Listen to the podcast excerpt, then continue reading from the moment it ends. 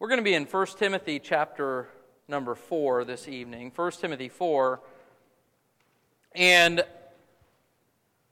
before I have you stand, we'll, we'll stand in a moment and read the scripture, that uh, our text scripture for the evening. But just to kind of remind you of where we're at on Sunday nights, a couple of weeks ago, I introduced this subject to you uh, about this idea of being wholly sanctified, completely uh, set apart for the Lord and His glory. And that comes from uh, 1 Thessalonians 5, verse 23 And the very God of peace sanctify you wholly.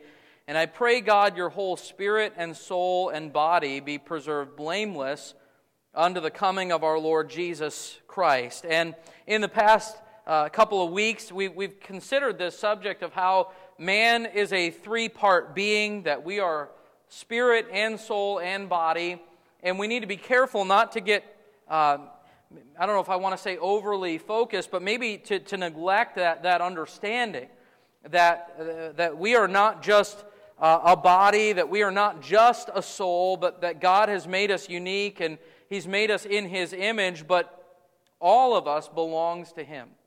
And as we consider this subject tonight, I want to talk about the priority of the spiritual life as who we are in Christ uh, while we are a three part being and we are to be wholly sanctified in spirit and soul and body, I want to show you from the scripture tonight that we must prioritize our spiritual life and our walk with the Lord. So, uh, with that in mind, if you're at 1 Timothy chapter 4, would you stand with me this evening? 1 Timothy chapter 4, I want to begin reading in verse number 1. It says, Now the Spirit speaketh expressly that in the latter times, some shall depart from the faith, giving heed to seducing spirits, listen to this, and doctrines of devils, speaking lies in, in hypocrisy, having their conscience seared with a hot iron, forbidding to marry, and commanding to abstain from meats which God hath created to be received with thanksgiving of them which believe and know the truth. For every creature of God is good, and nothing to be refused if it be received with thanksgiving, for it is sanctified by the word of God and prayer. If thou put the brethren in remembrance of these things, thou shalt be a good minister of Jesus Christ, nourished up in the words of faith and of good doctrine, whereunto thou hast attained. But refuse profane and old wives' fables and notice these words and exercise thyself rather unto godliness. For bodily exercise profiteth little, but godliness is profitable unto all things, having promise of the life that now is and of that which is to come. This is a faithful saying and worthy of all acceptation.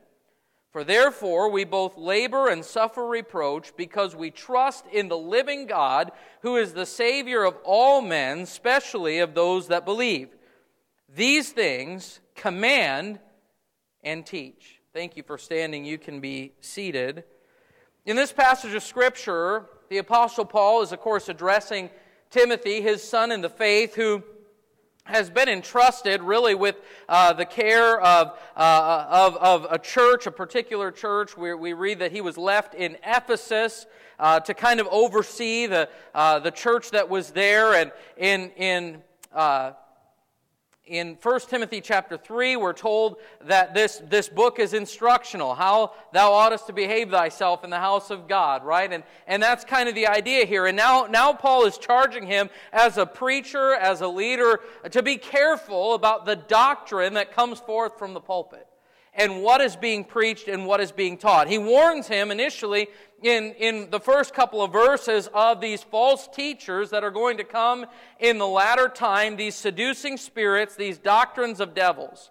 And then he goes on, and it may even seem a bit strange, just following kind of the flow of the passage, that the way that this false doctrine manifests itself, verse number three, is forbidding to marry and commanding to abstain from meats which God hath created to be received with thanksgiving of them which believe and know the truth. And so th- these, you know, when you think of false doctrine, maybe you don't think of it this way, uh, but but part of this false doctrine was that they were going, there were going to be people who would come into the church and forbid to marry. In, in other words, to basically say that there, there needed to be a life of celibacy, at least for uh, certain individuals or whatever the case was, and they, were, they would forbid to marry. The Bible says that that is a doctrine of devils. That's not of God. There are some even today, some religions out there, that in order to serve in certain areas, in certain capacities, you must take a vow of celibacy. The Bible says that that is a doctrine of devils. That's not of God. Remember, God is the one who instituted marriage. Doesn't mean everyone has to be say, has to, has to be married, but, but everyone ought to uh, uh, consider that God created the institution of marriage. And whoso findeth a wife findeth a good thing and obtaineth favor of the Lord. You don't forbid to marry. This is a, a, an institution that God created. And then he said the other thing is that they'll command to abstain from meats.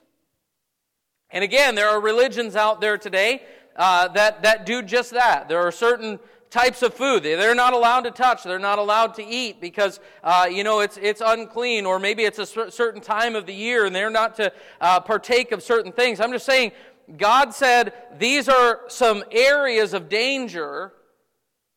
And as he's as he's warning about these false doctrines that are going to creep in I want you to notice what he says here in verse number six. If thou put the brethren in remembrance of these things, thou shalt be a good minister of Jesus Christ, uh, nourished up in the words of faith and of good doctrine, whereunto thou hast attained. Wow.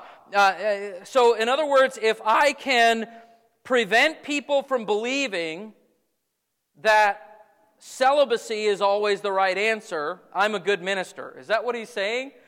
no, not necessarily. But he goes on and explains this a little bit further. He says in verse number seven, but refuse profane and old wives' fables.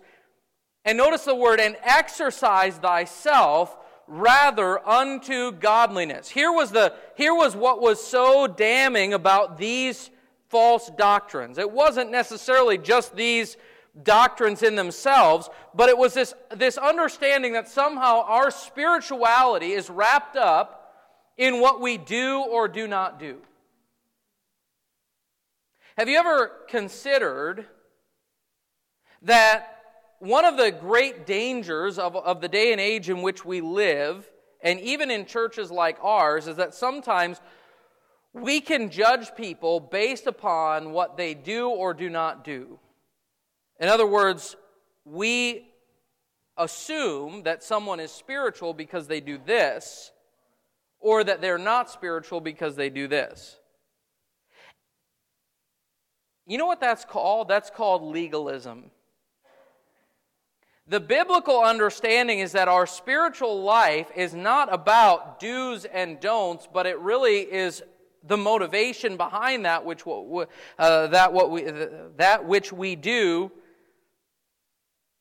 and it is what's wrapped up in this word called godliness. Exercise thyself rather unto godliness. In other words, rather than being so focused on all of these details and do's and don'ts and commanding and forbidding and all of these things, here's what you need to exercise yourself in godliness.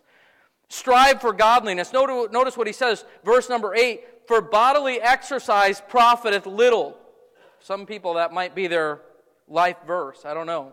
Bodily exercise profiteth little. But that, that phrase, bodily exercise, it's not just talking about physical exercise, working out, working the muscles, getting the heart rate up. That, that's not the only aspect of it. Bodily exercise has to do with that which we do physically.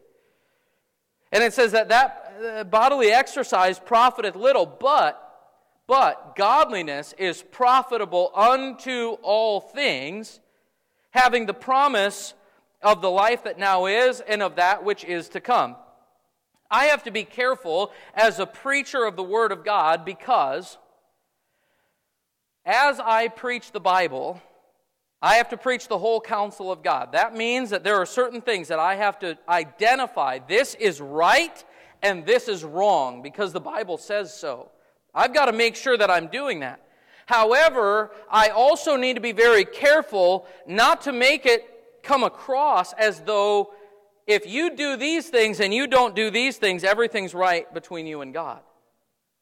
What my primary motivation needs to be is to get you to follow after the Lord and pursue Him and exercise yourself unto godliness. And notice what He says, for godliness is profitable unto all things. In other words, if you will obey the Lord, you know what's going to happen? All these other things are going to take care of themselves. You know, it, it's like this I can preach on tithing, and I need to preach on tithing because it's part of the Word of God. And if you're a, if, if you're a child of God, you ought to be giving the first of, of your finances, your first fruits. Need, you need to be honoring the Lord with that. That's a biblical principle. But you know what? If, if, if all you do is say, well, God said I have to tithe, therefore I tithe, and you're doing that simply out of obligation, you've missed the point of giving. Because the Bible says that God loveth a cheerful giver, and the reality is, if we would yield to Him in our body and our spirit, which are God's, if we would give Him our life, guess what? He'd have our money too. And so the concept here is that the, the, the, don't, don't put the focus and the emphasis on that which is external, but rather that which is internal. You remember how the Pharisees were? You know, when we, as New Testament Christians, we look back on the Pharisees, and you say Pharisees, and we get this kind of like negative view. But, but understand that really wasn't the case in Jesus' day. The Pharisees were the most well respected religious people of the day. Why? Because their lives outwardly were the epitome, in the minds of the people, the epitome of righteousness and godliness. And the reason that Jesus had so many run ins with the Pharisees is because Jesus' ministry was all about this idea it's not just what's on the outside that matters, it's what's on the inside. And you're like, he, what did he call them? Whited sepulchres. And, you know, you, you, make clean the outside of the cup. But, but, but what's, what's going on in your heart? You're, you're wicked. You're far from God. You honor me with your lips, but your heart is far from me. You can be right on the outside and not be right on the inside. And so w- the focus needs to not just be on the external. And young people, I want to really encourage you in this and, and, and challenge you. Because growing up in church and growing up under Bible preaching, you learn a lot of do's and don'ts and you learn right from wrong. But I want to tell you that I have sat where you sit. And I have been right where you are, dressed just like you are, singing just like you do. And in my heart, I was far from God. Because you can have everything right on the outside and be far from God on the inside. Exercise thyself rather unto godliness. The priority of our lives. Even though, as we've talked about in previous weeks, we must be careful to give to God all of us, our spirit and our soul and our body. It all must belong to God our priority, the precedent of our life, must be our spiritual life because Jesus said it's out of the heart that flow the issues of life. I want to just show you a few places in Scripture that would indicate that there is a priority on our spiritual life. Go with me to 3 John. The book of 3 John, right near the end of the New Testament. It's not that God doesn't care about our physical bodies or about what we do and don't do. Obviously, God cares about those things. But it is not just the outside and it's not just the physical life that matters to the Lord. Notice 3 John Verse number two, look what he says Beloved, I wish above all things that thou mayest prosper and be in health, even as thy soul prospereth. Beloved, I wish above all things that thou mayest prosper and be in health, even as thy soul prospereth. So, what, what is he saying? I, I'm wishing for you that you would have good health physically and that you would prosper, that you would be taken care of materially. This is a desire that I have for you. And by the way, if you love people, you'll desire those things for them. Do you not want your children to be financially stable and to be physically healthy? Of course. There's a reason that our prayer list is always filled with people who have physical needs because we care about them and we want them to be in health, right?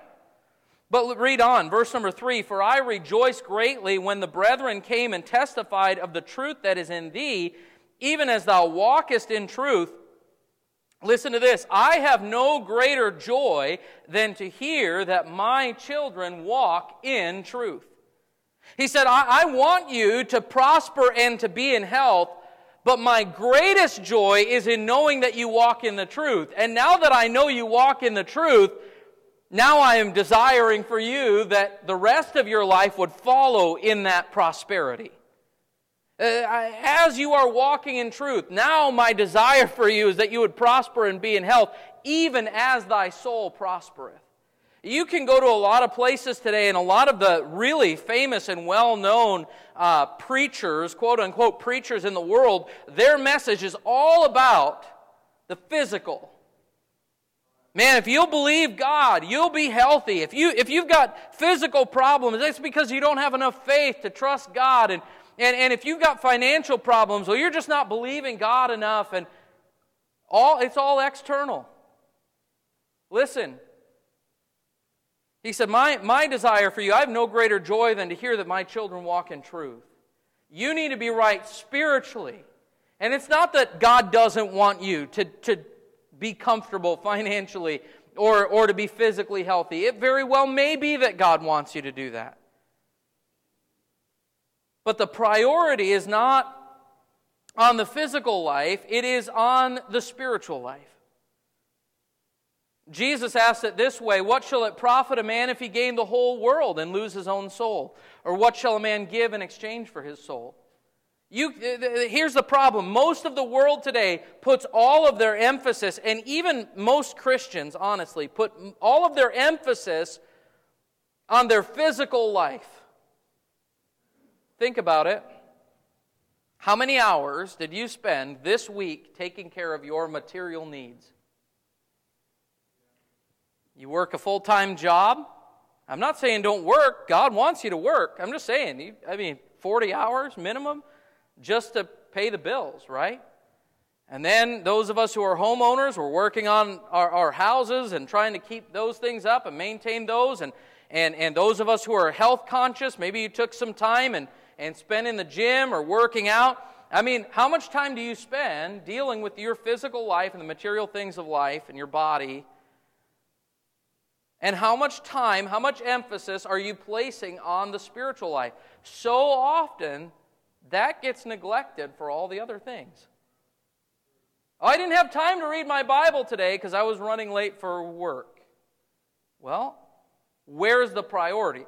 What I'm trying to show you is that while we need to be careful to care for all areas of our lives, the spiritual life must take priority and precedent over the rest. Go with me, if you would, to 2 Corinthians chapter number 4. 2 Corinthians 4. I want to show you another principle in Scripture. And I want to be careful. I'm not trying to contradict anything that I've said previously, okay? However, one of the things that I have mentioned in the last couple of weeks is that if one area of our life is out of sorts, it will have an effect on the rest of our lives. Okay, one example of that would be just personal testimony here. If I am physically ill, I mean, let's just say I get a, a bad virus, a stomach flu, or, or, or just a, the, you know, the flu. Man, I've had COVID a couple of times, you know, in the last couple of years. And when I feel sick physically, I have about this much desire to get up and read my Bible and pray. Now, maybe not everyone is that way, but I'm just telling you, for me personally, it's like, Lord, I love you. Can we talk when I feel better?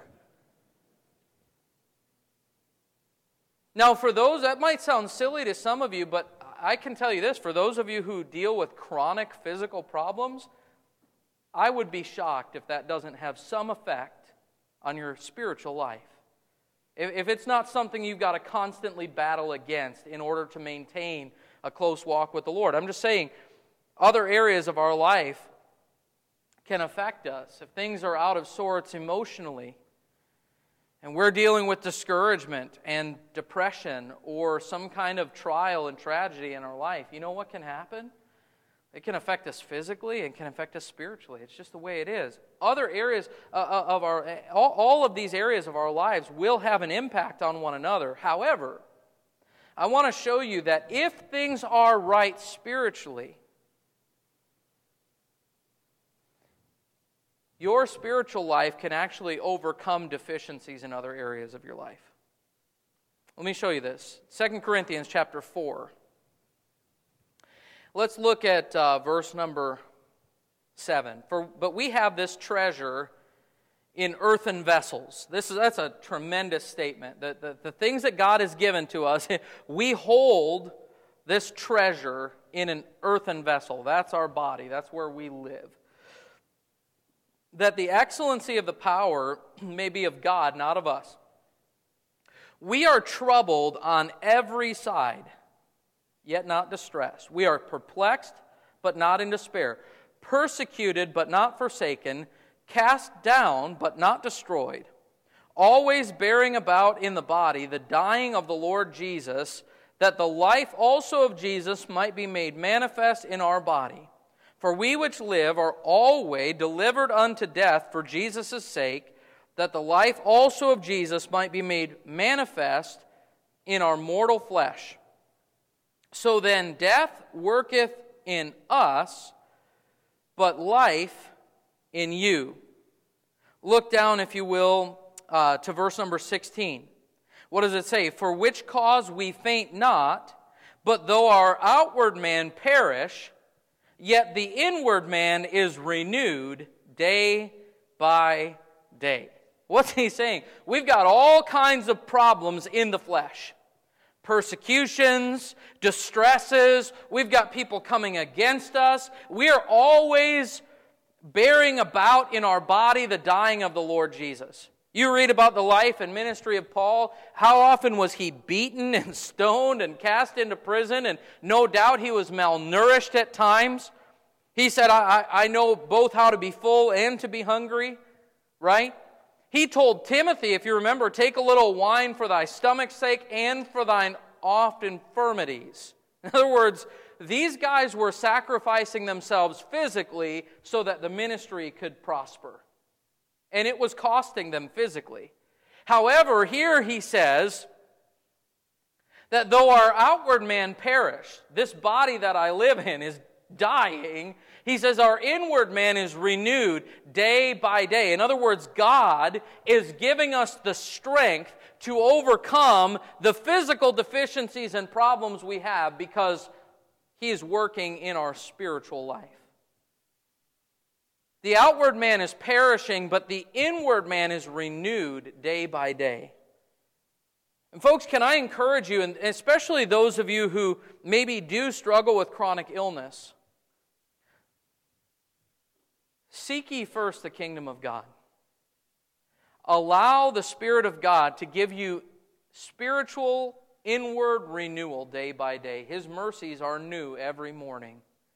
And while you may be dealing with troubling and even crippling pain, difficulty, and weakness, remember that in our weakness, His strength is made perfect. And this is what's happening. Paul here is saying, listen, our outward man is perishing, but our inward man is being renewed day by day. In Psalm 73, the psalmist there says in verse 26, My flesh and my heart faileth, but God is the strength of my heart and my portion forever. In other words, it is possible, as long as the emphasis is on the spiritual life, even to overcome difficulties and problems in the physical and emotional life. Okay? So we must place a priority on our spirit, on our relationship with God. Now you might ask yourself, how do I do that? How can I prioritize my spiritual life. Go with me, if you would, to the book of Ephesians, chapter 2. I want to give you just some real practical ways in which you can prioritize your spiritual life over your physical life. And the first one may seem very, very obvious to you, but I think it's important that we consider this. If you are to emphasize your spiritual life over your physical life, you must be born again. How tragic is it that people will live their entire life striving to do better and to have success and to be financially successful, uh, uh, to be wealthy, even to have fulfilling relationships, and even to be physically healthy, and never even consider what happens when this life is over. It's tragic. But I want you to see this in Ephesians chapter 2. The Bible says here, And you hath he quickened who were dead in trespasses and sins, wherein in time past ye walked according to the course of this world, according to the prince of the power of the air, the spirit that now worketh in the children of disobedience, among whom also we all had our conversation in times past, in the lusts of our flesh, fulfilling the desires of our flesh and of the mind, and were by nature the children of wrath, even as others. But God, who is rich in mercy, for his great love wherewith he loved us, even when we were dead in sins, hath quickened us together with Christ. By grace ye are saved. What is he saying here? He's talking to believers, to Christians, and he's telling them, You were dead spiritually and now you have been made alive in Christ. Listen, your need is not to become more religious, to try and gain more knowledge, to just start reading the Bible, to just start going to a Bible preaching church. Your need in your spiritual life, first and foremost, is to be made alive spiritually. And if you have not been saved, Friend, I say this in love. You are spiritually dead. You say, well, I, you know, I, I'm a good person. I try to do good things. A dead person cannot be brought to life by their own efforts. It doesn't work. The Bible says that God has quickened us or made us alive. When we were dead in sins, He made us alive. He quickened us together with Christ. You see, if you are not saved, you are not healthy. You might say, man, I just had a physical. My doctor said I'm the specimen of health. You might be physically healthy, but you're not healthy because you're spiritually dead. You cannot have a relationship with God apart from Christ and salvation. Jesus said, No man cometh unto the Father but by me. So, what does it mean to be born again? Well, we've talked about this so many times. To, to understand that we are sinners separated from God, that, that we are not only held bound, but held deserving because of our sin. And that the only hope of eternal life that we have is in the blood of Jesus Christ that He shed for our sins. And in repentance, we turn to Him. And in faith, we believe upon Him and receive His gift of eternal life. And I just want to point some things out to you uh, about this concept of being born again. Jesus said in John chapter 3, Ye must be born again. The reason I think it's important for us to consider this is because so much of so called Christianity today has confused this, and even in many evangelical type churches, the message of salvation is little more than the, this idea of becoming a moral person or becoming a spiritually interested person. But what Jesus said was being born again is that there must be an event in your life where you are that you pass from death unto life. And I want you to think about this. He used the example of a birth, and a birth is an event. A birth is an event that took place at a specific time and place. Everyone here has a birthday. Now, you may not know your birthday, but you have a birthday. There was a day that you came into this world. There was a day that you went from being in your mother's womb to being in the world as an autonomous person, not dependent on another. You were born on a specific day at a specific time. And I want to say this is important because so often when I talk to people about when they came to Christ, they describe it as a season of life where they kind of decided they didn't like the person that they were or the way that they were headed, and so they turned over a new leaf or they kind of reinvented themselves and they started getting more serious about spiritual matters, and then they just somehow grew into salvation. But that's not a biblical concept. The biblical understanding is that there is a, a specific event that takes place in our lives where we pass from death unto life, where we are under the condemnation of God, the wrath of God abides on us, and because believed on the only begotten Son of God, that we are under the condemnation of God. But then, in His mercy, He saves us, He quickens us, He brings us to life spiritually. It is an event, it's something that happens. I remember the day that I was married. And I could take you right now to the place in Oakley, Kansas, at the Sunrise Baptist Church at East 5th Street and Sunrise. And at 10 o'clock in the morning, May 19th, 2007, I had walked into that building earlier that morning as a single man. And I walked out that day a married man. There was an event that took place where I wasn't married and then I was. If you were to ask me, what's your anniversary? Uh, if I said, well, there was a time when I didn't know my wife, and then we, we kind of met, and, you know, we liked each other, and, and over the course of about a year, we got to know each other better, and, and somewhere along the line, I guess we were married.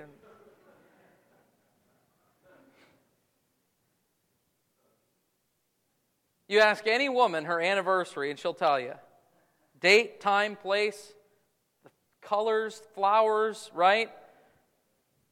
They'll tell you all about it because there was an event that changed everything. And let me tell you something salvation, be, passing from death unto life, it's not something that we grow into. It is something that happens at a moment in time in our lives. And friend, you may not recall the date. I don't remember what the date was. But I could take you to the place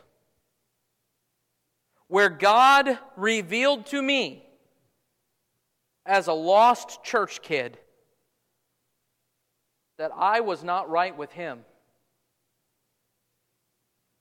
I could take you to the place that I knelt down and cried out to God and asked Him to save me.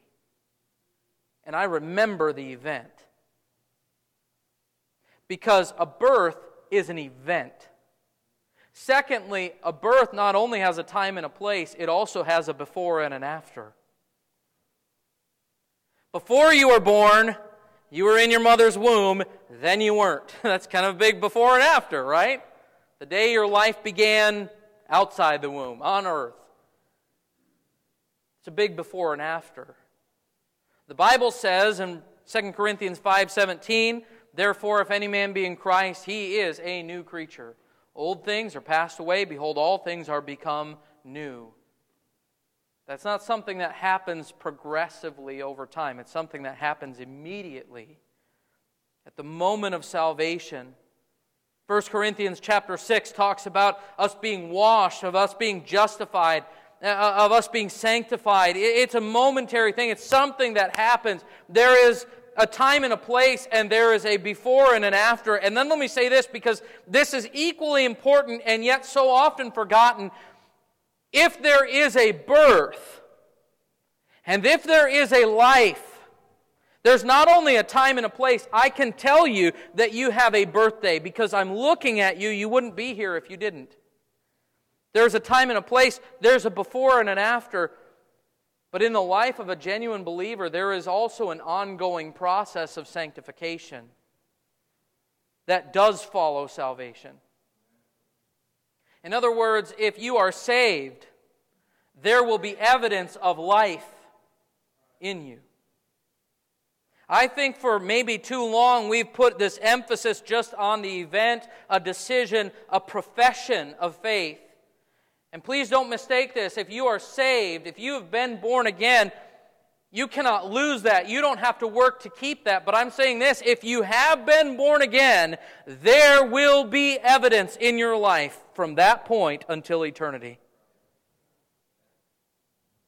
Oh, Pastor, are you saying that you can't backslide, that a Christian can't get away from God? No, but I am saying that if you're a child of God, it's going to show.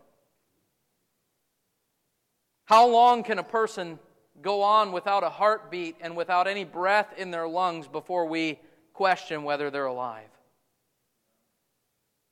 And, folks, I'm telling you, I've seen way too many people that made a profession of faith as a child and then they lived their entire life with no interest, no concern whatsoever about spiritual matters. And then at the end of their life, when you ask them, hey, are you saved? Are you going to, oh, yeah, I did that all these years ago. Friend, listen, I'm sorry. That is not salvation. If you are born again, the Holy Spirit comes and takes up residence in your life, and there will be a change in you. And while you will wander, listen, I wandered for years. I wandered from God. But there was, let me, let me tell you the evidence. This is one of the things that the Lord used really to give me assurance of my salvation in Christ was that all that time that I wandered from the Lord, He was continually chastening me. And Hebrews chapter 12 tells us that those who are children of God will endure chastening, that discipline to try and bring us back into fellowship with Him. And says, if you be without chastisement, then are you bastards and not sons. And those are pretty serious words, but friend, they're the words of God. There is a time and a place. There's a before and an after, and there is ongoing sanctification. Romans 8 and verse 29 says, Whom he did foreknow, he also did predestinate to be conformed to the image of his Son. The confidence in our salvation, the assurance in our salvation, is not in an event or an experience, but rather in the promise of God and in the ongoing work of the Holy Spirit in our lives. But if you're going to prioritize the spiritual life, you must be saved. You must be born again. And I fear that there are some who sit among us tonight, and without, I, I, I'm not the judge. I don't know your heart, but I just believe that there are some that are sitting here tonight listening to the preaching that you've never been born again. Heard the testimony just a few moments before church, church started of a young lady who's been in church her whole life and just last week realized that she was not saved, called out to the Lord, and was saved. Praise God for that. I rejoice. We look forward to baptizing her soon when we get the baptistry fixed. Amen.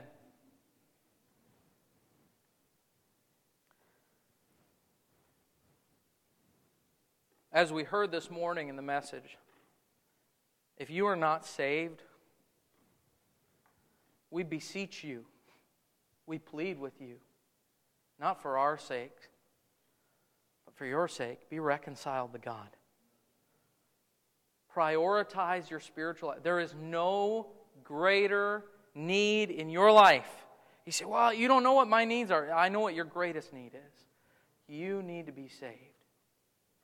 You must be born again. Quickly, salvation is the first step in prioritizing our spiritual life. But then, following salvation, it ought to be our motivation to seek the Lord in all the things that we do. Go with me, if you would, to Philippians chapter number 3. Philippians chapter 3. This has to do with really the change that takes place in our life at salvation. I want you to notice it says in verse number 7 of Philippians 3, he says, But what things were gained to me before, before salvation, before Christ, what things were gained to me, those I counted loss for Christ. Yea, doubtless, and I count all things but loss for the excellency of the knowledge of Christ Jesus my Lord, for whom I have suffered the loss of all things, and do count them but dung, that I may win Christ, and be found in him, not having mine own righteousness, which is of the law, but that which is through the faith of Christ, the righteousness which is of God by faith, that I may know him and the power of his resurrection and the fellowship of his sufferings, being made conformable unto his death. What is Paul saying here? Before salvation, I was so proud of my pedigree and my resume religiously. But after Christ, I set aside all of those things. Because bodily exercise profiteth little but godliness is profitable unto all things. I set aside those things, and what things were gained to me, those I counted loss. And now my motivation is this that I may know him. I live my life that I might know the Lord. Christian friend, may I ask you, do you know the Lord? You say, Well, I've been saved. Okay, great, you've met the Lord. do you know him? Uh, now, listen, I do not yet know him like I want to know him. And I've been saved a while. And I've been in the Word of God for a while.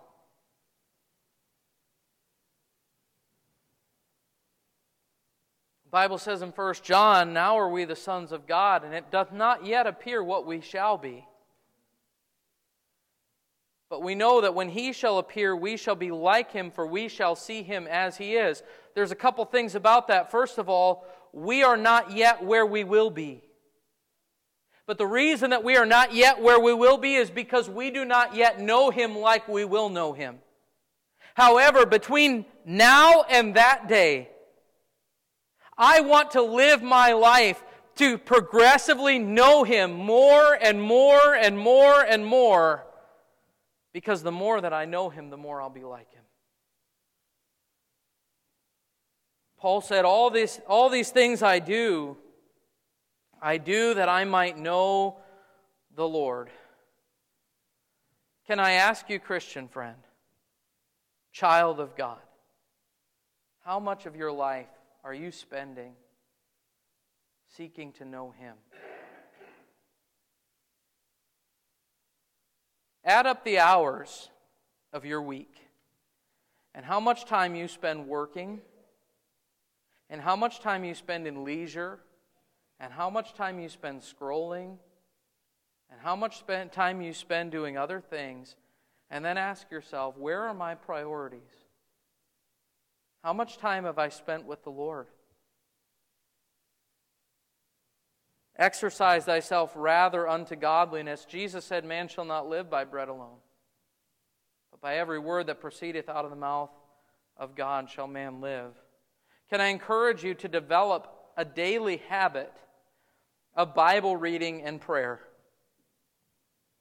Now, here's the thing this, this is fundamental and foundational, and I know that when I say that, about half of you check out in your mind, okay, here we go. We always hear it, right? Read your Bible and pray, read your Bible and pray. But listen, this is the most known exercise of the Christian life and probably the most neglected.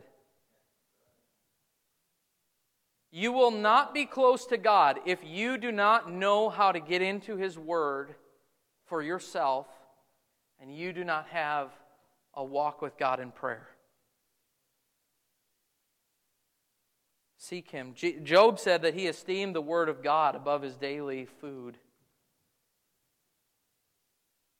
Learn what it means to abide in Christ. Our theme this year is abide. Abide in Him. Abide in me, and I in you. As the branch cannot bear fruit of itself except it abide in the vine, no more can ye except ye abide in me. Without me, ye can do nothing. Learn what it means to abide in Christ, to let the Word of Christ dwell in you richly, to have the mind of Christ, to walk in the Spirit, and yes, to be filled with the Spirit. And then let me say this if you find yourself distracted from your spiritual life because you're caring for other things, let me encourage you to repent and seek revival. I believe the greatest pas- passage in all of Scripture that is descriptive of a need for revival and a heart crying out for revival is Psalm 51 where David is repenting to the Lord about his sin with Bathsheba that he committed. And in there, he says in there, Create in me a clean heart, O God, and renew a right spirit within me. And he talks about what's going to come of that. Lord, if, if you'll just help me to get right with you, he said, then will I Teach transgressors thy ways, and sinners shall be converted unto me. He said, Restore unto me the joy of thy salvation. Do, do, you, do you ever sit and think, man, I want my joy back? I want to see God working in my life again. You know what I believe David's problem was? Before the sin took place that caused visible, outward problems, there was a heart problem where he drifted away from God and he forgot his purpose in life. The Bible sets up that scene between him and Bathsheba by first saying this that it came to pass at a time when kings go forth to battle that David sent Joab and he stayed home. I thought that's a fascinating concept when you realize that David was a man of war. He was a man that God had uniquely gifted. He was that man that really, we're introduced to him as that young man who kills Goliath. I mean, that, that was something that God had for him. He was a conquering king. Somewhere along the line, he lost his purpose. He got distracted by other things until not only did he commit the sin, but then in the next chapter, when Nathan the prophet comes to confront him about his sin, he doesn't even recognize it at first until Nathan has to say to him, Thou art the man, I'm talking about you. He didn't even see his own sin. Why? Because he had gotten focused on other things and so far away from God, he didn't even realize how bad he had gotten. Friend, can I just admonish you and encourage you if you have lost your focus on your spiritual life, you need revival. You need to come before the Lord and say, Lord, I, I have put my attention on other things. I've prioritized other aspects of my life to the neglect of my spiritual life, but I need to put you first. And I want to walk with you first. And I want to seek you first.